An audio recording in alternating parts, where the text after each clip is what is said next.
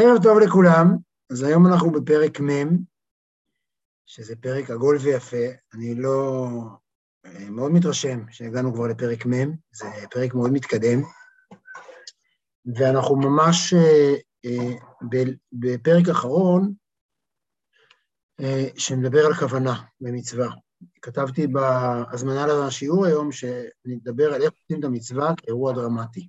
ועל זה אנחנו נעסוק יותר. זה בעצם ממשיך את הפרקים הקודמים וחותם איזשהו רעיון, ואז אנחנו לאחר מכן, ובעצם בפרקים הבאים אנחנו נתחיל לדבר על איך עושים את זה, כלומר, הכוונה למה, איך יוצרים, בגדול, איך מתחילים, הוא ידבר על אהבה ויראה, ממש בפרקים הבאים הם פרקים הרבה יותר קלים מהפרקים האחרונים שלמדנו, אני חושב שזה פרקים מאוד קשים, הפרקים שאנחנו לומדים עכשיו, גם בגלל העיסוק בעולמות ומושגים קבליים, וגם אה, הניסיון שלו להעביר משהו, יש שם איזה מתח, גם בפרק הזה הוא יבליט אותו, אה, ובפרקים הבאים הוא פשוט יסביר איך מפתחים את אהבת השם ואיך מפתחים את יראת השם. זה בפרקים הבאים. בפרק הזה אנחנו נחתום את עניין הכוונה.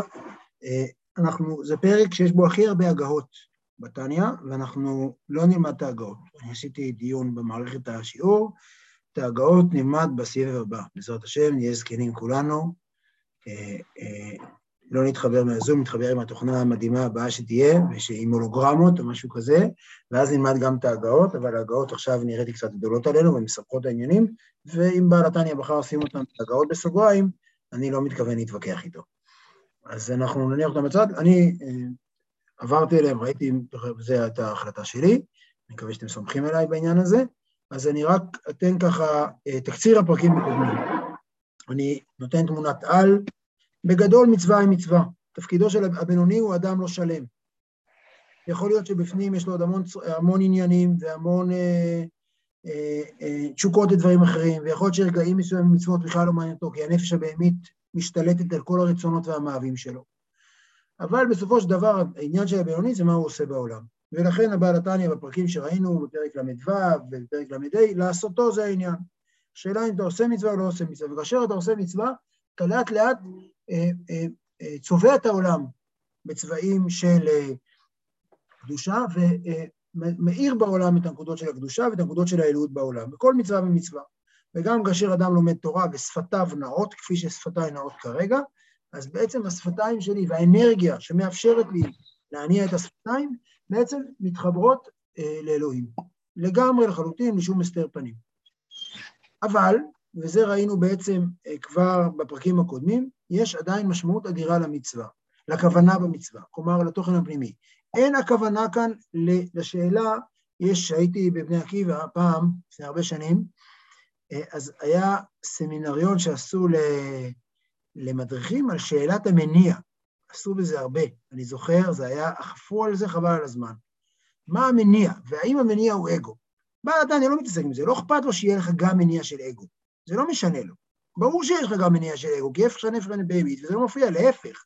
העובדה שיש לך מניע של אגו זה, מצו... זה, זה לא מניע של אגו במובן הזה, תכף נראה, לא במניע של אגו אני ארוויח מזה כסף, אלא במניע הכללי שאני גם, מעניין אותי לעשות דברים, אה, אה, אה, אה, שמעניין אותי גם דברים שקשורים לעצמי, ולא כל המניע שלי הוא טוטאלי. אין הכוונה במצווה, אין הכוונה טוטאליות של הזדהות עם המצווה. הכוונה היא שיש גם בתוך המצווה איזושהי מוכוונות.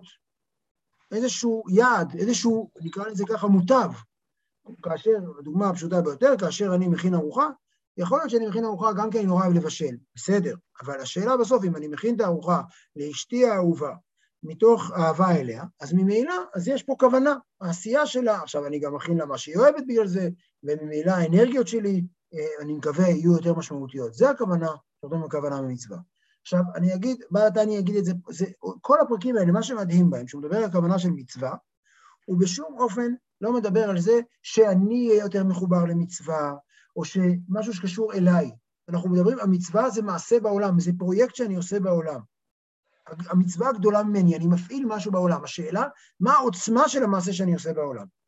לא השאלה כמה אני בתוך המעשה וכמה אני בתוכו, זה לא כל כך מעניין אותו. אתה בתוכו לפעמים יותר, לפעמים פחות.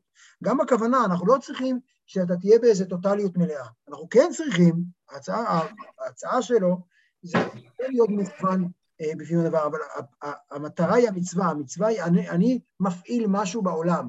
זה כמו השאלה, לא אכפת לי כרגע אם להביל אה, אה, חייל יורה טיל, אז הטיל נורא בעולם, משנה לנו שהטיל יראה, האם הבן אדם עצמו מעבר עליו בעירייה, ברגע שהוא ירה, לחץ על ההדק, או לא יודע מה לוחצים על טיל, לא יודע אם יש שם הדק. אבל זה לא כל כך משנה לנו. מה שמשנה לנו, אה, זה המצווה, המצווה הגדולה, ולכן הכוונה יוצרת את המצווה הרבה יותר טובה. שוב, לא אני המוקד, אלא המצווה היא המוקד. וזה נכון על כל ה... זה באופן כללי נכון על כל, ה... על כל מה שבאת אני מדבר. אני לא המוקד. המוקד זה מה אני עושה בעולם. וזו בחירה מאוד מאוד מאוד מאוד מאוד משמעותית, שלא במיקוד של מצוות. אז באופן כללי, בפרק הקודם הוא עשה סדר שיש חמש דרגות של כוונה במצוות. אני אזכיר, אני אעשה את זה מלמעלה למטה לצורך העניין, אה, כוונה בעולם האצילות, שהיא כוונה של ביטול מלא. כלומר, בתוך עולם האצילות, זאת אומרת שאני מקווה לשכינה. אני, המצ... המצווה עוברת דרכי, אני, אין לי כמעט אישיות עצמאית. יש אישיות עצמאית מינימל בשביל לקיים מצווה, אני בטל, הרמה הכי גבוהה היא ביטול. זה בעולם האצילות. מתחתיה יש את הכוונה שמשויכת לעולם הבריאה, כל מי שהמונח, כל מי שהעולמות, שיח העולמות קצת עושה לו רעש, שישים את זה בצד. אז, אבל הכוונה בעולם הבריאה, הכוונה שיש היכרות אמיתית, שכלית, אני יודע מי זה הקדוש ברוך הוא, אני עושה למענו את המצווה, אני בוחר בו. זה כוונה של עולם הבריאה, וגם בכל, בתוך העולם, יש רמות שונות של בהירות, יש בהירות מלאה ומוחלטת, ויש רמה נמוכה יותר. הכוונה מתחתיה, אז אמרנו, אצילות זה ביטול, מתחתיה בריאה זה בהירות שכלית, מתחתיה יצירה, בעולם היצירה זה אה, כוונה רגשית. אני לא לגמרי יודע מי זה, אבל אני נורא אוהב אותו. אגב, יש הרבה אנשים שאנחנו חיים, שהיחס שלנו אליהם כיום הוא כזה. כלומר, אני מאוד אוהב אותו, אני נמשך אליו אפילו, אני לא מכיר אותו נורא, אני לא מספיק יודע אותו. זו הכוונה של עולם היצירה, היא כוונה עם עוצמת רגש מאוד גבוהה. כוונה, בתוך, אז יש לנו בינתיים שלוש כוונות. בתוך עולם העשייה הוא מחלק את הכוונות לשתיים, בעצם. אה, כוונה ברמה עולם העשייה זה בלי כוונה. כלומר, אני עושה את זה בלי, כמו שהוא אמר, מצוות אנשים מלומדה. אני עושה את המצווה, כמו שהוא אומר בפרק קודם, הרגל שהורגלתי מילדותי. עכשיו, לצערי, רבות מהמצוות שאני מקיים, ככה נראות. אני לא חושב על שום דבר, אני עושה את זה. כלומר, אני, אני עושה סוכה, סוכה דווקא זה לא דוגמה טובה, אבל אה, ניתן, אני, אני מתפלל, כי מתפללים, אני לא חושב, אפילו יכול להיות תפילה שלמה תעבור, ואני לא אחשוב על אלוהים שנייה, שזה הזוי, אבל זה משהו שעשוי לקרות. זה כוונה של עולם העשייה, שזה נשאר לגמרי כאן בעולם, ויש כוונה, תמיד אנחנו בעולם העשייה, כלומר, תמיד אנחנו מתחילים בעולם העשייה, השאלה עד איזה איפה זה מגיע. וזה לא, לא עולה, זה, לא, זה מתנגש בתקרה של עולם העשייה. ויש כוונה אה, שהיא בעצם כרגע, הוא התייחס אליה ככוונה הנחותה ביותר, שזה שאני עושה מסיבות זרות לחלוטין. למשל, אני מקבל כסף, למשל, אני עושה את זה להתפאר, אני עושה את זה כדי להיות תלמיד חכם, כדי להיקרא תלמיד חכם, אני לומד תורה כי אה, זה עושה לי טוב לקריירה, וזו כוונה נמוכה יותר. עכשיו, מה שהוא אומר בעצם על הכוונה שקשורה לעולם, הכוונה הנמוכה ביותר, צריך בעצם להיזכר בחזרה במצווה הזאת, מאחר וזו מצווה. מצווה היא מצווה תמיד.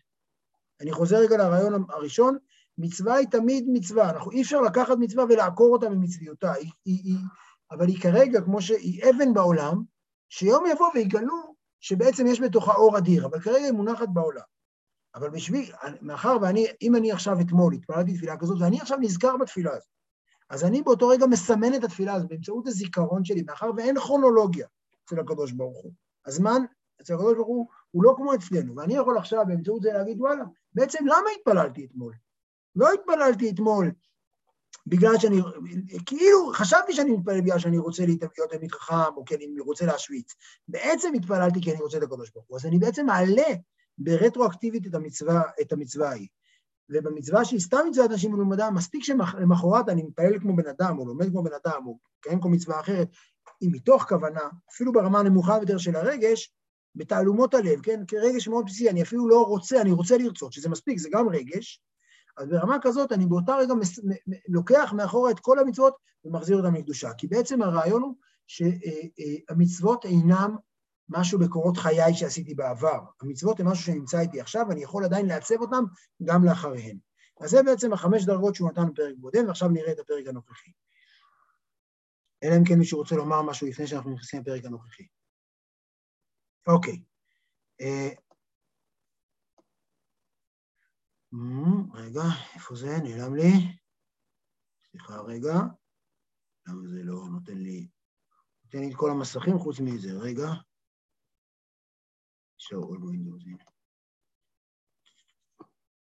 רגע אחד, אני לא מוצא את זה, אה, הנה. יש יותר מדי חלונות פתוחים. מניח שזה לא בעיה רק שלי בעולם. אוקיי.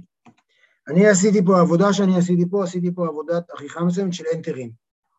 אני, התניא, זה אחד הדברים שהבנתי שהתניא ממש עוזר. אגב, אמרו לי פעם שהחידוש הגדול של גמרא שטיינדלד זה החלוקה שלו לאותיות, לאלף, בית, גימל בכל עמוד, לפסקאות.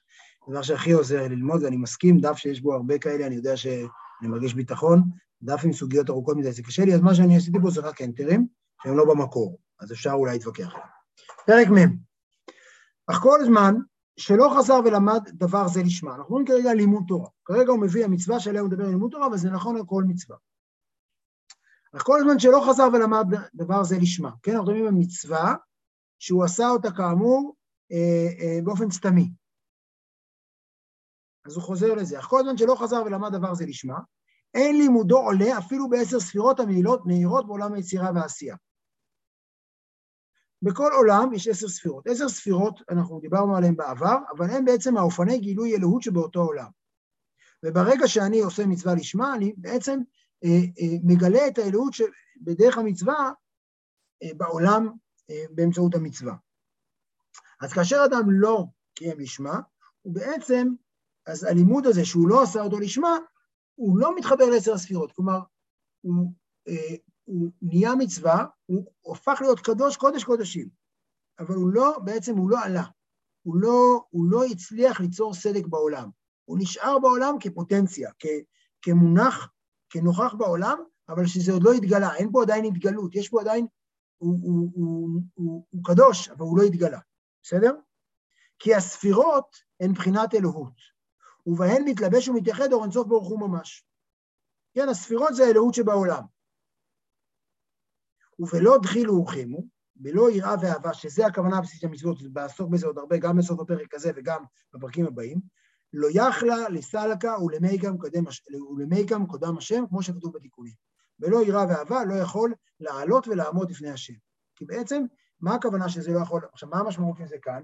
זה אומר שלא נוצר חיבור בין העולמות. כלומר, ברגע שאדם מקיים מצווה בכוונה, בעצם באותו רגע הוא מבטל את החלוקה בין העולמות. העולם שלנו מפסיק להיות עולם תחתון במרחב הזה, הוא יוצר סוג של פיר, סליחה על הדימוי הפיזי, סוג של פיר, שבעצם יש פלאש או סוג של הבזק של האלוהות בעולם. אבל באותו רגע שהוא לא מקיים את זה בכוונה, ההבזק, החיבור הזה לא נוצר, העולם נשאר אטום. רק לימודו עולה להיכלות ומדורים שאין חיצוניות עולמות, שבהם עומדים המלאכים, חזרנו למלאכים. כלומר, מה קורה ללימוד הזה?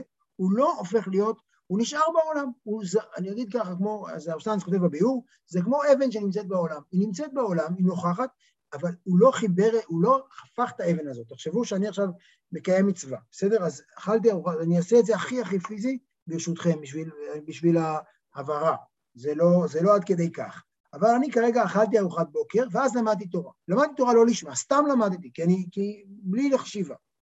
אז הארוחת בוקר הזאת, שלכאורה יכלה לעלות, היא כרגע, היא מסומנת בקדושה, היא, היא, עברה, היא עברה לעולם הקדושה, אבל היא לא הפכה להיות אה, משהו מפולש, היא לא הפכה להיות משהו שבעצם אה, אה, אלוהים מתגלה בו, היא הפכה להיות משהו קדוש, אבל אין בו התגלות. אותו רעיון. החיצוניות העולמות אומר שזה לא הפך להיות, כלומר, ברגע שאני את הארוחת בוקר הזאת כן אלמד לשמה, אם הארוחת בוקר הזאת כן אני אלמד לשמה, הארוחת בוקר הזאת אה, תדבק כמו במגנט ללב העולם. היא תהפוך להיות חלק מלב העולם. ברגע שאדם מקיים מצווה, הוא מרחיב את לב העולם, הופך את הפנימיות של העולם לנוכחת בהרבה מקומות, הנשמה של העולם. ולכן כאשר אדם מקיים מצווה בלי כוונה, המצווה הזאת אה, לא, לא מתחברת אה, לליבה של, ה, של הלב של העולם, לליבה, לנשמה, ונשארת מה שנקרא כאן חיצוניות העולם. כמו שכתב הרב חיים ויטל בשער הנבואה, שמהתורה שלו בכוונה, נבראים מלאכים בעולם היצירה, ומהמצוות שלו בלי כוונה נבראים מלאכים בעולם העשייה, וכל המלאכים בעלי חומר וצורה. אז בואו שנייה נשים את המילה מלאכים עם הדימויים, הדימויים הפיזיים שלנו, ואולי אפילו חסים נוצריים שלנו, נשים אותם בצד. מלאכים זה כוחות בעולם, זה אנרגיה. שיש בעולם. בסדר? עכשיו, כאשר אדם מקיים מצווה לא בכוונה, יש, יש אנרגיה של קדושה, אבל זה נשאר בעולם הזה. האנרגיה הזאת לא יוצרת חיבור בין העולמות, היא לא, היא לא, היא לא שוברת את הרקיעים. התורה, יש הבדל בין מצוות בתורה, בגלל שהתורה דורשת תמיד כוונה מסוימת. אי אפשר... תורה תמיד דורשת סוג של... אין, מצוות לימוד תורה היא לא רק למלמל בלי לחשוב. מצוות לימוד תורה יש בתוכה חשיבה, ולכן תמיד יש בה איזה אלמנט של כוונה, לא תמיד כוונה לאלוהים, אבל כוונה. ולכן כל לימוד תורה נוצר אנרגיה בעולם היצירה, אבל זה גם כן, זה לא אנרגיה שמצליחה אה, ליצור סדק בעולמות וליצור התגלות של אלוהים. וכל המהלכים הם מעלי חומר וצורה. כלומר, עכשיו זה רעיון מאוד יפה, שבעצם כל מצווה שאנחנו מקיימים, כל, כל מצווה ולהבדיל גם כל עבירה, נוצר מלאך, אנחנו יוצרים אנרגיה בעולם, שנשארת בו לתמיד. האנרגיה הזאת, היא, יש לה חומר וצורה, כלומר, יש לה, החומר זה המצווה, המצווה, אוקיי, יש פה מלאך, זה אנרגיה, זה קדושה, זה קדוש, זה טוב, זה בצד הנכון, אבל אין בזה פנימיות. ולכן יש פה את המצווה, יש לה, את החומר הנחנו, אבל לא נתנו לזה את הפנימיות. גם בעבירה להבדיל את אותו דבר. אנחנו בעצם, כל החיים שלנו אנחנו מייצרים אנרגיה בעולם. השאלה שהוא המיקוד זה מה קורה בעולם. אנחנו לא שואלים מה קורה לך, אלא שואלים, המהלכים שאתה יוצר זה איזה אנרגיות אנחנו מפזרים בעולם. עכשיו, כאשר יש המון אנרגיה בעולם, אנרגיה זו של מגנט בעצם, ברגע שיש הרבה אנרגיה בעולם של קדושה, אז העולם הוא עולה למעלה. עכשיו, אלא אם כן, זו אנרגיה מאוד חלשה שהיא עם חומר בלי צורה. אז זה בעצם הרעיון שהוא בעצם אומר כאן, של, אה, אה, אה, שעל מצווה ללא כוונה ועל תורה, לימוד תורה ללא כוונה. אבל תורה שלא לשמה ממש, כגון להיות תלמיד חכם וחי גבנה, כן? שזה אגב, זה נורא מעניין, כי בעצם אני זוכר בוודאי בשיעור א' שלי, שלא למדתי, לא התרכזתי באלוהים שלמדתי, התרכזתי בזה שאני רוצה להצליח לדעת הש"ס. ללמוד את הש"ס זה למשל תורה שלא לשמה. אלא אם כן אתה מתכוון לאלוהים, אתה שם, אתה שם את, העבודה, את, העבודה, את אהבת השם, אתה הופך את זה לעבודת השם. אז תורה שלא לשמה, כגון להיות תלמיד חכם וקראי גם, אינה עולה כלל למעלה. אפילו להיכלות ומדור המלאכים לקדושה, אלא נשארת למטה בעולם הזה הגשמי, שהוא מדור הקליפות. כלומר, התורה הזאת היא נמצאת, היא תורה לגמרי. תכף נראה איך הוא מסביר, יש פה סתירה, כי מצד אחד היא קודש קודשים, מצד שני הוא אומר, נשארת למטה בעולם הזה הגשמי, שהוא מדור הקליפות, תורה. נשארת התורה שבפרק ה' הוא אמר שהיא הדבר הכי קדוש בעולם והיא רצון השם בעצמו והיא אפילו, היא לא הידבקות בהשם לגמרי ואין בזה שום חציצה. בכל זאת נשאר בעולם הזה הגשמי, זה לא עולה למעלה. כלומר, אין בזה התגלות, זה לא יוצר את החיבור בין העולמות, זה לא, בעצם כאשר אנחנו מקיימים מצוות כמו שצריך, אנחנו שוברים את האטימות של העולם. אנחנו אה, אה, אה, מבטלים את ההפרדה בין עליונים ותחתונים. אנחנו הופכים את העולם הזה לעולם שכולו אור. אבל כאשר אנחנו מקיימים מצווה לא כמו שצריך, אנחנו משאירים את המצווה שנשארת בתוך הקטגוריות של העולם הזה. העולם נשאר חשוך, המצווה מצווה, התורה תורה, ארוחת בוקר שנתנה לי את הכוח למצווה הזאת, היא עדיין ארוחת בוקר קדושה מאוד, אבל היא עדיין נתקעת בעולם הזה. היא לא יוצרת את, ה, את הקריאת ים סוף הזאת שפותחת העולם. אני מדלג על ההגעה ברשותכם. כמו שכתוב בזוהר, על הפסוק, מה היתרון לאדם בכל עמלו שיעמוד לו תחת השמש? שזה, יש מקהלת, עכשיו אנחנו רגילים לקרוא את זה על עמלו, כן, על העמל של העבודה. אבל פה הזוהר לוקח את זה בצורה, זה מאוד נוקב שהוא אומר את זה, ואפילו עמלה דאורייתא. יעביד בגין יקרא, לא, לא סלקה לאלה. כלומר, אפילו עמל של תורה, יש, יש מצוות שאדם מקיים תחת השמש, שהן לא עולות מעל השמש, הן לא עולות מעל העולם. שבאמת יכול להיות, אנחנו הרבה פעמים מרגישים את זה עם מצוות, שהן לא מצליחות ליצור חריצים במציאות של החיים שלנו. אנחנו נשארים עם אותו טעם טפל ואטום ונפרד של החיים שלנו.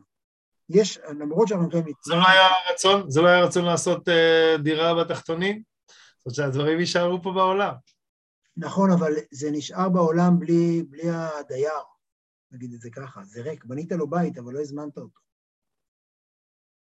כלומר, יש בית, הבית קדוש, אבל זה נשאר עדיין, זה, זה אה, מהותית, האבן הזאת, המצווה הזאת, היא אבן קדושה בעולם, אבל היא לא חיה, והיא לא מהירה בעולם עכשיו, והיא גם לא יוצרת את הדרמה הגדולה של כל העולמות, שבשבילה יש מצווה, שבשבילם נברא העולם.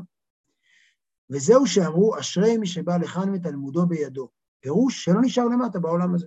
כלומר, המצוות שלנו, הן לא, הן צריכות לצאת מקטגוריות של המזל. כאשר אנחנו מקיימים מצווה, בעצם מה שהוא אומר כאן זה נורא חזק. כאשר אנחנו מקיימים מצווה, אנחנו צריכים להרגיש, אנחנו צריכים בעצם לעשות מצב שאנחנו שוברים את גבולות העולם. אנחנו חותרים תחת כוח, כוח הכובד. וכאשר אנחנו מקיימים מצווה בלי לחשוב, בלי אלוהים במרכז המצווה, בלי כוונה, אלוהים אפילו ברצון לרצות, אפילו בהבנה, אני לא יודע מי הוא לגמרי, אבל אני יודע שיש לי אהבה מסותרת אליו. לא צריך להיות כאן איזו בהירות שכלית. ברגע שזה, אנחנו מקיימים את המצווה סתם, בלי לחשוב. ממילא המצווה נשארת בעולם הזה. היא נשארת כאן, היא קדושה לגמרי, אבל היא לא אה, יוצרת את האפקט האדיר שמצווה יכלה ליצור. ולכן, אשרי מי שבא לכאן לתלמודו בידו, שהמצווה יש לה משמעות לכל העולמות.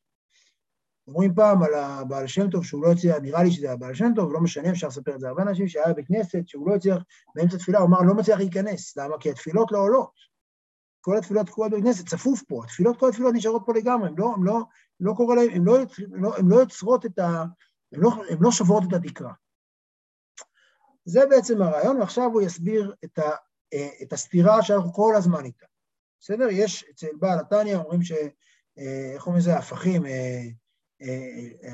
החיבור בין הפכים, ולכן יש כאן את הפרדוקס שהוא כל הזמן ידבר עליו, וגם כאן הוא ידבר עליו שוב. כי הוא מבחינת בעל התניא, אני חושב שהוא לא סתם חוזר על זה הרבה פעמים, כי הוא בעצם רוצה להגיד לנו כל הזמן שני דברים, שגם העולם הזה נסתר בהסתר מוחלט, וגם בעולם הזה אלוהים בזמין כל הזמן. יש פה סתירה כל הזמן. וצריך לחיות עם שניהם, והוא מסביר איך זה. ואף דאורייתא וקודשא בריך כול אחד, שוב רצונו אחד, כן, הרי התורה אמרנו שהיא כולה אחד והוא רצונו אחד, כלומר ברגע שאני מקיים מצווה, אז היא מפולשת לחלוטין, חזר, דיברנו על זה כל כך הרבה. הרי קודשא בריחו היא ממלא כל עלמין בשווה. כן, הרי הקדוש ברוך הוא מלא את כל העולמות בשווה. מה פתאום אני אומר שיש למטה ויש למעלה ויש קדוש ולא קדוש, איך זה יכול להיות? ולא כל הארץ קודש. אף על פי כן אלה העולמות שווים במעלתם. עדיין יש הבדל, יש דרגות שונות, למרות זאת. והשינוי הוא מהמקבלים בשתי בחינות. כלומר, אצל הקדוש ברוך הוא, כל העולם הוא אותו דבר לחלוטין. אנחנו ניתן לזה שוב דוגמה שנתתי פה כבר כמה פעמים. אה, אה, כאשר, אה, ניקח דוגמה של משחק מחבואים, בסדר? אז אני מחביא משהו, אני מתחבר רגע לבן שלי, אז בעיניו אני לא נמצא. אבל בעיניי הכל זה, הכל משחק, ברור שאני פה, אני רואה הכל, אין פה שום עניין, אני לא נעלמתי. בסדר? אז בעניין הקדוש ברוך הוא, הוא, משחק, הוא בתוך מסחר. זה רק, השינוי הוא מהמקבלים בשתי בחינות. האחת, שהעליונים מקבלים הערה יותר גדולה לאין קץ מהתחתונים. כלומר, בשביל לברוא את העולם הזה, הקדוש ברוך הוא היה צריך לברוא עולם שה, שהעוצמה של האור בו, הכמות של האור בו, נמוכה יותר. ולכן אנחנו יוצאים ברחוב וחושבים שהעולם שלנו אין בו אלוהים. כי הכמות של האור נמוכה, הכמות של ההתגלות שלו נמוכה יותר. והשנית, שמקבלים בלי לבושים ומסקים רבים כל כך כבתחתונים. כלומר, יש שתי בעיות בעולם הזה, לא שתי בעיות, שני, בשני אופנים יש בעולם הזה פחות אלוקות. אחד, שהקדוש ברוך הוא מצמצם את עצמו חזק יותר, והשני, שהנבראים הולכים עם מסכים גדולים יותר. כלומר, הבעיה הראשונה זה מה שהקדוש ברוך הוא יצר, הבעיה השנייה זה מה שאני יצר. כלומר, לא רק שהקדוש ברוך הוא שם פחות אור בעולם הזה, אני גם עם משקפי שמש. ואני רואה פחות אור. כמו להיכנס, לא יודע אם מישהו מכם עשה את הדבר הזה, אני עושה את זה, קורה לי הרבה פעמים, להיכנס עם מנהרה למנהרה עם משקפי שמש. באמצע היום, אתה לא מבין מאיפה החושך הזה, אז אתה מבין שהבעיה היא בך. אוקיי? אז יש פה גם את כמות האור שיורדת, כי אתה במנהרה, כי באמצע היום נכנסת למנהרה, וגם את המשקפי שמש, כי אתה, יש לך את הלבושים, לבוש ממסך רב יותר בתחתונים. והעולם הזה הוא עולם השפל בשתי בחינות, עולם נמוך בשתי בחינות. כי ההערה שבו מצומצמת מאוד עד קצה האחרון. ולכן אנחנו אומרים וגשמי, זה מאוד חזק שהוא אומר עד קצה האחרון. כלומר, מה שהוא אומר כאן, העולם שלנו זה, כמו שאמרנו את זה כמה פעמים, זה הנמוך ביותר שעוד אפשר למצוא בו אור. אבל זה, אם היה העולם שלנו עם עוד צמצום אחד פצפון, כבר אי אפשר היה בכלל, לא היה שום תקווה לעולם שלנו. אבל זה הכי נמוך שאפשר. ולכן הוא חומרים וגשמים. עד כדי כך שהוא הוא, הוא, הצמצום הזה יצר חומריות וגשמיות, וכל התפיסה שלנו, את העולם זה רק בחומריות וגשמיות, ולכן כל כך קשה לנו לתפוס את אלוהים, כי הגבולות מחשבה שלנו הם חומריים וגשמיים. ואנחנו יודעים להרגיש קר וחם, בימים כאלה בוודאי אנחנו מרגישים קור וחום מצוין, אבל, וזה התפיסה שלנו, אנחנו לא יודעים להרגיש רוחניות, החושים הרוחניים שלנו מאוד מאוד מאוד אה, חלשים, וגם זאת, כלומר, לא רק שהעולם שלנו היה הרב המצומצם בקצה האחרון, ההערה הזאת היא בלבושים במסכים רבים. עד שנתלבשה בקליפת נוגה להחיות כל דברים הטהורים שבעולם הזה, ובכללם הוא נפש החיונית המדברת שבאדם. כלומר, ההערה הזאת היא כל כך אה, אה, אה, אה, מצומצמת, שהיא הצליחה ליצור אה, קליפת נוגה, הצליחה ליצור אה, דברים שהם ממש ממש על הגבול. ועדיין, וגם הנפש שלנו היא כזאת, שהיא, ההערה הזאת יצרה קליפת נוגה, שזה המקום האחרון שעוד יש בה את ההערה של אלוהים, וזה עד כדי כך שהיא צריכה ליצור דברים, כל הדברים הטהוריים, את המים שאני שותה ואת הקפה, וגם את הגוף שלי ואת הנפש שלי החיוני. אז זה בעצם הסתירה שכל הזמן נמצאת אצלו. ולכן, ועכשיו הוא חוזר לרעיון של הפרק, כשמדבר דברי תורה ותפילה בלא כוונה, כשהנפש הזאת, החיונית, שהיא בעצם התוצאה של הצמצום הכי גדול הזה, שגם שלה וגם של האלוקות בעולם, אז כשהנפש הזאת מדבר דברי תורה ותפילה, אף שהן אותיות קדושות, כן, האותיות הן קדושות, אתה לא יכול לפסול, אי אפשר, הן לא פסולות או משהו. ואין קליפת נוגה, שבנפש החיונית מסך מבדיל לכלל להסתיר ולכסות את קדושתו יתברך המלובשת בהן. כן, הקליפת נוגה היא לא מסתירה עליהם, היא לא יכולה להסתיר ולכסות אותם, כמו שהיא מסתרת ומכסה קדושתו יתברך שבנפש חיונית שמדברת דברים בטלים, ושבנפש חיונית שבשאר בעלי חיים הטהורים. כלומר, הקליפת נוגה לא מסוגלת, היא לא, היא, היא, היא, היא, זה אותיות קדושות, והנפש חיונית היא לא מסך מבדיל עבורם. היא עדיין מסוגלת אה, לאפשר להם להתגלות בעולם. כמו, אה, אה, למרות שכאשר היא מדברת דברים בטלים, לגמרי האור לא ניכר. כלומר, אין השוואה, כשהנפש מדברת דברי תורה, אז, אין, אז זה עדיין אור גדול, למרות החולשות או המגבלות הגדולות שלה. לעומת זאת, כאשר היא מדברת דברים בטלים, אז זה כבר, יש הסתר גדול. ואף דלית אתר פנוי מיני. כלומר, למרות שאין מקום שפנוי ממנו, מכל מקום, באותו רגע שהנפש מדברת דברים בטלים, יהיו סטימו דכל סטימי. למרות שאין אתר פנוי מיני, הוא עדיין באותו רגע, הוא סתום מכל, אי אפשר, הכל סתום, אי אפשר להגיע אליו בכלל. ונקרא אל מסתתר. וגם הערה והתפשטות החיות ממנו יתברך מסתתרת בלבושים ומסכים רבים ועצומים, עד שנתלבשה ונסתתרה בלבוש נור.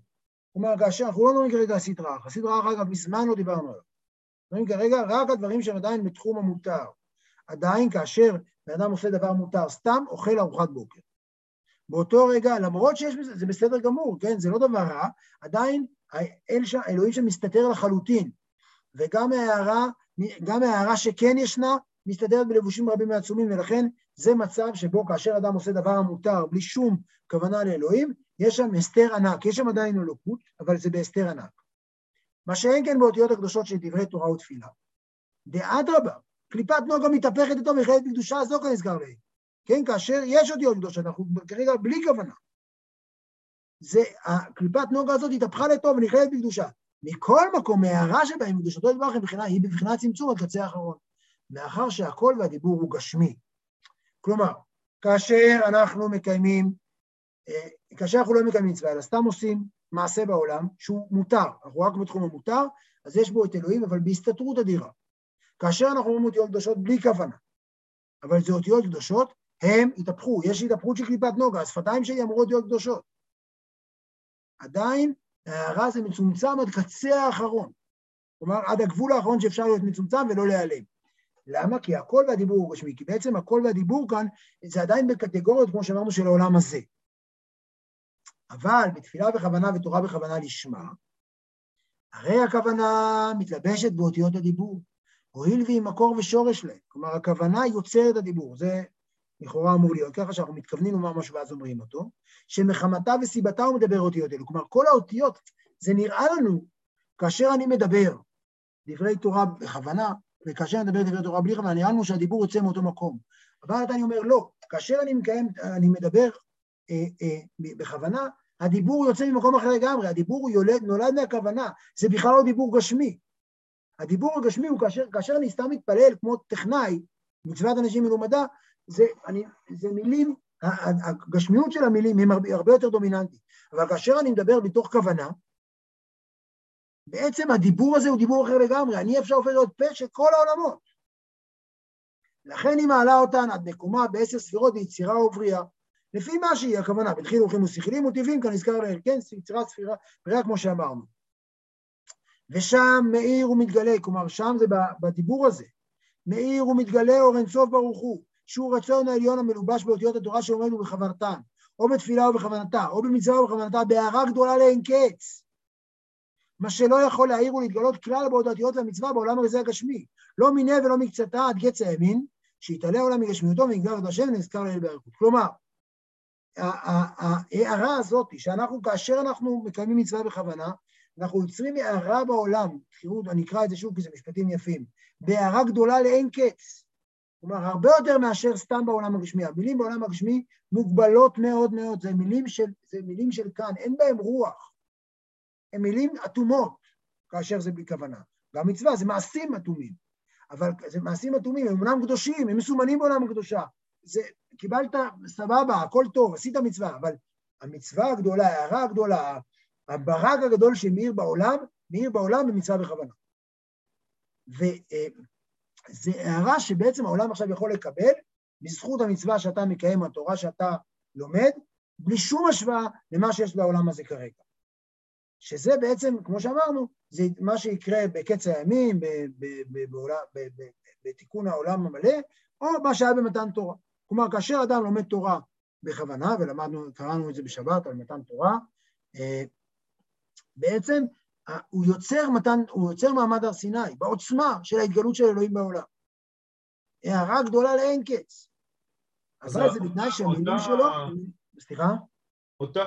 זהו, זה, זה העניין. העניין, כמו שאמרנו מקודם, שברגע שבן אדם מקיים מצווה והיא לא, אה, והיא לא השאירה עליו רושם, או לא עשתה איזשהו אה, רושם אה, רוחני גדול, שינתה משהו במציאות, אז, אז הפוך, אני אומר, אז כשבן אדם לומד, קודם כל, מהי אותה כוונה שצריכים לכוון, או ב... זאת אומרת, כרגע אני נמצא, רגע, תגידי מה הכוונה, זאת אומרת, בן אדם יכול לחשוב שהוא מכוון למשהו, אבל זה לא זה, כי עובדה שזה לא יצר את אותה השפעה רוחנית אדירה, כמו שהוא אומר. ושתיים, איך, איך בן אדם יכול לדעת, זאת אומרת, בן אדם נניח בא וכן עשה וכן למד או כן התפלל וכולי, אבל עדיין לא השתנה שום דבר במציאות, אז האם יכול לדעת? קודם כל, העובדה שאנחנו לא רואים שמשהו השתנה במציאות לא אומר, זה כבר מזמן אמרנו. אנחנו הולכים, שמו עלינו, אה, אנחנו הולכים עם אה, רטיות כאלה, כמו ששמים בטיסה שרוצים לישון. נכון.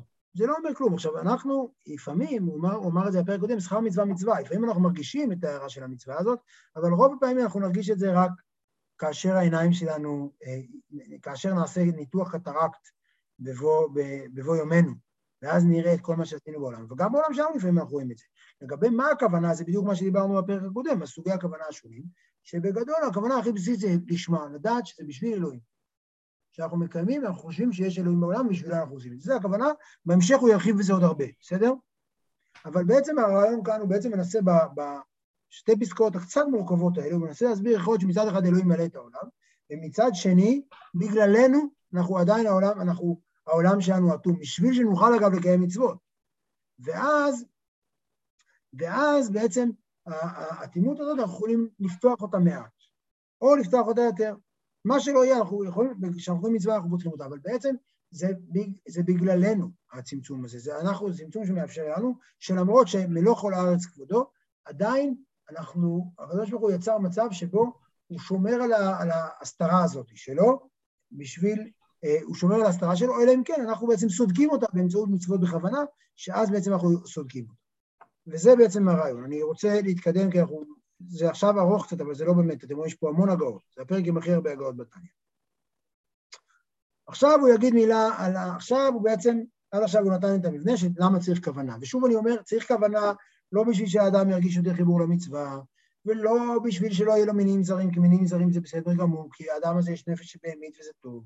אנחנו, הכוונה במצווה נועדה ליצור, שהמצווה תיצור שינוי אדיר בעולם. שמצווה תהיה מעשה דרמטי, כמו שהוא עכשיו, ליצור בעולם שלנו, למרות שאנחנו עדיין בגלות, אה, ליצור הערה גדולה לאין קץ.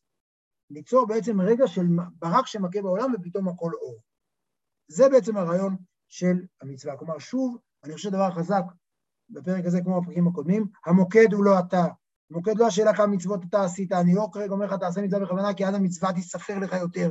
זה לא מעניין. כל מצווה שלך היא מעשה אדיר בכל העולם, כל העולמות, כל ההיסטוריה האנושית חיכתה לו. וברגע שאתה מקיים אותו עם העוצמה הזאת, אתה יוצר פתאום, אתה פותח את העולם, עושה לעצמך סוג של מתן תורה פלוס קריאת ים סוף. אז זה בעצם הרעיון. ובזה יובן היטב, הדדחילו ורחימו, יראה ואהבה נקראים גדפין. כנפיים. דרך משל, כי דכתיב ובשתיים יעופף, שזה אומרים על השרפים. שהכנפיים בעוף הם זרועות האדם, שזה כל מי שפעם יצא לו לקנות עוף שלם, אז יודע שזה ממש מקביל, ובאמת רואים את זה, זה נראה לפעמים פיזי מדי, אבל הכנפיים הם כמו הידיים. ובתיקונים פירש, שהעוסקים, בתיקוני הזוהר, כלומר, שהעוסקים בתורה ומצוות בדחילו ורחימו נקראים בנים. ואם לאו נקראים אפרוחים דלא יכלין מפרחה. כלומר, מי שעוסק בתורה ומצוות בדחילו ורחימו, ביראה ואהבה, שזה הכוונה, שתכף בהמשך הוא עוד רגע ידבר על זה, שבעצם שהוא כל הזמן אומר שצריך כוונה במצווה, הוא תמיד מדבר על הרכב של יראה ואהבה יחד. רוב גליל יגיד שכל הרגש הבסיסי, שכל הרגש הבסיסי של חיבור, מורכב מתמהיל בין יראה ואהבה. הוא לא יאהב רק אחד מהם. כי אי אפשר לעוף רק עם יד אחת, עם כנף אחת. אל תדמיינו עוף. זה מההכתרה שלנו, לא? כן, נכון, בדיוק. מעשה מרכבה. אבל הרעיון הוא, אה, אל דמיינו עוף כי עוף לא עף, כן? אל דמיינו תרנגולת, דמיינו ציפור, בסדר? אז ציפור לא יכולה לעוף עם כנף אחת, כי הוא יגיד בעצם שיראה כל תמהיל, גם בזוגיות, גם בקשר עם ילדים, בקשר עם כל דבר, תמיד יש חיבור של יראה ואהבה. ובהמשך נרד לעומק מה זה יראה ואהבה, שבגדול זה, באופן הכי פשוט, זה אה, משיכה, רצון להתקרב ורצון להתרחק. כלומר, יש פה מצד אחד איזשהו רצון להתקרב עד התאחדות, ומצד שני אה, רצון להתאחד, ומצד מבחינת לתת כבוד ולתת מרחב, נקרא לזה ככה, ונדבר על זה הרבה יותר בפרקים הבאים. אבל הוא בעצם אומר, העוסקים בתורה מצוות בתחילו ובחרימו נקראים בנים. כלומר, הם ציפורים בוגרות שיכולות לעוף. לעומת זאת, מי שקיים מצווה בלי אה, בלי, בלי יראה ואהבה, זה כמו אפרוח, זה גוזל שעוד לא יכול לעוף, שלא, או נקראים זה לא יכין לפרחה, הם לא יכולים לעוף, זה מצוות שתקועות כאן בעולם, כל העולם שלנו מלא אפרוחים, ולפעמים פתאום רואים איזה ציפור שהופכת להיות כאן. כי כמו שכנפי העוף אינם עיקר העוף, הכנפיים של הציפור הם לא העיקר, ואין חיותו תלוי בהם כלל. כלומר, אפשר, למרות שזה נורא, לקחת ציפור להוריד את הכנפיים ועדיין יכולה אפילו לחיות. וזה שהוא מזכיר לנו שהמצווה היא, גוף המצווה היא העיקר. אי אפשר אגב להיות מלא ביראה ואהבה, ודבר, ו, ולא לקיים, וזה לא עוזר אם אתה לא מקיים מצווה בסוף. או לחלופין, הוא אומר, שטיינס כותב את זה, כאשר אדם מניח תפילין פסולות, אז זה לא משנה כמה יראה ואהבה יש שם, זה נורא יפה, זה תירוץ טוב, אבל אין שם מצווה. זה לא עושה בעולם כלום. זה טרגדיה נוראית, אבל יש פה מעשה, יש נוסחה מדויקת מהי מצווה. כמו שכנפי עיקר העוף, אין חיותות או לא בהם כלל, כי תתנן בהלכות אה, טרפות, נתלו אגפי הכשרה, כאשר יש ציפור שהורידו לה את הכנפיים לפני שהיא נשחטה כמובן, היא עדיין כשרה. כי עדיין, כי אין, זה לא משהו שמטריף, סרחה בריאות כן יכול להטריף, אבל אה, להוריד כנפיים זה לא מטריף. והעיקר הוא ראשו וכל גופו. והכנפיים אינם רק משמשים לראשו וגופו לפח הביון. כלומר, הדבר, הכנפיים, העיקר זה הראש והגוף, שזה המצווה עצמה. הכנפיים זה רק בשביל שהם יוכלו לעוף, כמו שאמרנו קודם. וכך דרך משל התורה והמצוות הן עיקר הייחוד העליון, על ידי רצון העליון המתגלה על ידיהם, בעולם שלנו. והתחילו ורחימו, הם מעלים אותם למקום שיתגלה בו הרצון, אור אינסוף ברוך הוא, והייחוד של יצירה ובריאה. כלומר, בעצם, היראה ואהבה מעלים את המצווה ויוצרים את החיבור הגדול הזה בין העולמות. את האיחוד בין יראה ובין יצירה לבריאה, לעשייה, את החיבור האדיר הזה, ובעצם את הביטול בין חלוקה בעניינים התחתונים. לעומת זאת, התורה, אבל אה, זה, זה הכנפיים, אבל המצווה עצמה נשארת מצווה, והמצווה עצמה נשארת, היא, היא תיחשף כמצווה בבוא העת. כרגע היא תקועה בעולם שלנו, אבל היא עדיין, היא, היא עדיין מצווה לחלוטין, כן? צריך לזכור את, ה, את העיקר ואת הפלקה. והנה, אז זה בעצם הסיפור הכי, מש... זה הדימוי שהוא נותן כאן, אה, זה הכי משמעותית, בעצם הדימוי הכי משמעותי להבין את הכוונה. הכוונה היא הכנפיים של הציפור. הציפור עצמה חיה וקיימת גם בלי זה. לא, לא כחיה, אבל קיימת, כלומר, אה, לא חיה במובן של חיות, אבל נוכחת גם בלי זה. עכשיו יש לו כאן הערה קטנה, שהיא קצת מורכבת, כי מצוות, כי אהבה היא לא רק כנפיים, והיא גם מירה היא לא רק כנפיים, כי זה גם מצווה. יש מצוות אהבת השם. אז זה הערה קטנה, היא בסוגריים, ובזה נסיים את הפרק. והנה אהבתי דחילו ורחים ודירה ואהבה הם גם כן תארי מצוות, כן? יש, יש איזה הרבה מחלוקות איך סופרים את תארי מצוות, אבל להרבה דעות, ואהבת השם אלוקיך זה מצווה. אף על פי כן נקראים גדפין. להיות כי תכלית האהבה היא העבודה מאהב. כלומר, בעצם הוא אומר, תשמע, יכול בן אדם לקיים מצוות אהבת השם, אבל בסופו של דבר, אם המצוות אהבת השם לא גורמת לו לקיים מצוות, אז מה? מה המשמעות של לאהוב? מה המשמעות של לאהוב אם זה לא גורם לך לקיים מצוות? מה זה עוזר לך שאתה נורא נורא נורא אוהב את הילדים שלך, אבל אתה לא, אתה לא מתייחס אליהם, ואתה לא מאכיל אותם, ואתה לא מלביש אותם, ואתה לא מדבר איתם. אז מה זה, מה זה אומר? אין לזה שום משמעות. ולכן, האהבה, נכון, למרות שיש מצווה לאהוב, המצווה לאהוב צריכה לגרום לך לעשות מצוות, או ללמוד תורה, ולכן, או מצוות לימוד תורה זה גם מצווה. ולכן, תכלית האהבה היא העבודה מאהבה, ולכן האהבה היא בעצם משהו שלא נועד להיות מצווה לבד, אלא אמורו להיות מצווה שמרימה מצוות אחרות. ואז הוא אומר, אהבה בלי עבודה היא אהבה בתענוגים. להתענג על השם, אין על האהבה וקבלת שכר. כלומר, יש כן דבר שהוא רק אהבה, שהוא אהבה בלי עבודה, אבל זה מה שהוא אומר, אהבה בתענוגים. זה רגע שבו יש אה, בעצם בן אדם שנמצא במעין אהבה, שהוא לא עושה כלום, הוא רק אוהב, אבל זו מדרגה שהוא כרגע אומר, זה קבלת שכר, זה כבר ההנאה מהמצוות, זה משהו אחר, והיום לעשותם כתיב ולמחר לקבל שכר. כלומר, אנחנו היום לא צריכים לשבת כל היום ולאהוב את השם, לאהוב את השם, לאהוב את השם בלי לעשות כלום. זה משהו, אהבה בתענוגים זה רגע בחיים, זה רגעים קטנים בחיים, וגם משהו שיקרה לנו לעתיד לבוא בעזרת השם, שנתענג על השם, ואולי בשבתות לפעמים, בצהריים, או לא יודע מתי שאתם מתענגים על השם, אבל רוב אהבת השם נועדה לגרום לך לעשות משהו עם זה. ולכן... אני חושב שהיום אה, צריך, אה, כמו שכותבים זמן להתבודדות, צריכים לקבוע גם כן רגעים כאלה שירימו את כל ה... כן, אבל דווקא הוא לא... הוא חלק מהעבודה. הוא כאן אומר הפוך, שהמאבק כרגע נועדה לעשות דברים, הוא לא רוצה שתשב ותשתזף את עיניהם אלוהים. לא, אני אומר, כאילו, היום מי, יש שש מצוות תמידיות, אני לפחות אומר על עצמי, אני לא יושב כל היום ב... כמה אני אוהב את השם, אני לא חושב על זה, אז עצם זה כאילו לבוא להתרכז, להגיד, נכון, אבל זה משהו אחר. עשר דקות, תקדיש עשר דקות למחשבה על אהבת השם. שירים לך את ה... אנחנו נדבר על זה בפרקים הבאים הרבה מאוד, איך מעוררים את האהבה הזאת, בשביל לקיים את המצווה, גם אם עכשיו עוד עשר דקות, אתה הולך, אני, עוד עשר דקות אני מקווה, תתפלל מהיריב, לפני כן אתה רגע אומר, בשביל מי אני מתפלל, ואז אתה צריך לעורר אהבה, לפעמים זה ייקח גם שלוש שעות. זה בהחלט דבר שצריך לעשות, אבל המטרה היא לקיים, להתפלל מהיריב, לא הכוונה בשביל לשבת ולהגיד, להתאהב בלי לעשות כלום, אתה מבין? זה כמו מישהו שאוהב בחורה ולא רואה אותה ולא מדבר איתה מרוב שאוהב אותה. תעשה עם זה משהו, תלך תגיד לה. ומי שלא הגיע למידה הזו, הנה זה אנחנו, אני, סליחה, לטעום מעין עולם הבא, אלא עדיין נפשו שגגה וצמאה לשם וחלתה אליו כל היום, כן, מי שלקח את מה ששרין אמר עכשיו ברצינות, ויושב ואוהב את השם, אבל לא עושה עם זה כלום, ואינו מרבץ צימונו במי התורה שלפניו, הוא לא, אדוני, אתה אוהב את השם, בוא, בוא תיגע בו, התורה לפניך. הרי זה כמי שעומד בנהר וצועק מים מים לשתות. כן, אתה עומד לנהר, אתה אוהב מים, אתה מדבר על מים, אבל אתה מת מצמא כי אתה לא קם לשתות. כמו שקובל עליו הנביא, אוי כל צמא ילכו למים. כי לפי פשוטו אינו מובן. ומי שהוא צמא ומדבר עמו, פשיטא שילמוד מעצמו. ולמה לא לנביא לצעוק עליו הוי, כמו בו כל מלכי באריכות, ומי שזוכר כבר, הוא הביא את המשל הזה, בעצם אומר, לכן מצוות תאווה היא לא מצווה לשבת זה לא בשביל לעשות כלום, לכן מצוות תאווה נועדה ליצור בעצם מקור לעבודה. זה מצוות אהבה, ואין מבחינתו כרגע מצוות אהבה, היא לא דבר שצריך לשבת אלא בזה, בעולם הבא, תשב, תעשה ממנו עולם הבא, תשב, תתענג בה. אבל בעולם שלנו, שהוא מצווה, שהוא עולם של עשייה, תזיז את עצמך, זה כמו מישהו שנורא אוהב מים ולא שותה מים. אז חבל, בוא תעשה, זה פה לפניך. ולכן אוי כל צמא לכל מים, מה אתה, הם, הם, למה, למה צמאים, לא, אוי, אוי כל צמא לקדוש ברוך הוא, לכו למים, לתורה, כי זה פה נמצא לפניכם. אז בפרק, בפרק הזה הוא בעצם סגר את הסיפור של כוונה ודיבר על איך עושים את המצווה כמעשה דרמטי. הדרך לעשות את המצווה כמעשה דרמטי הוא בעצם להפוך אותה להיות עם כנפיים, עם אהבה ויראה, ואז המצווה הזאת היא לא עוד רהיט בעולם הזה, משהו אחר לגמרי.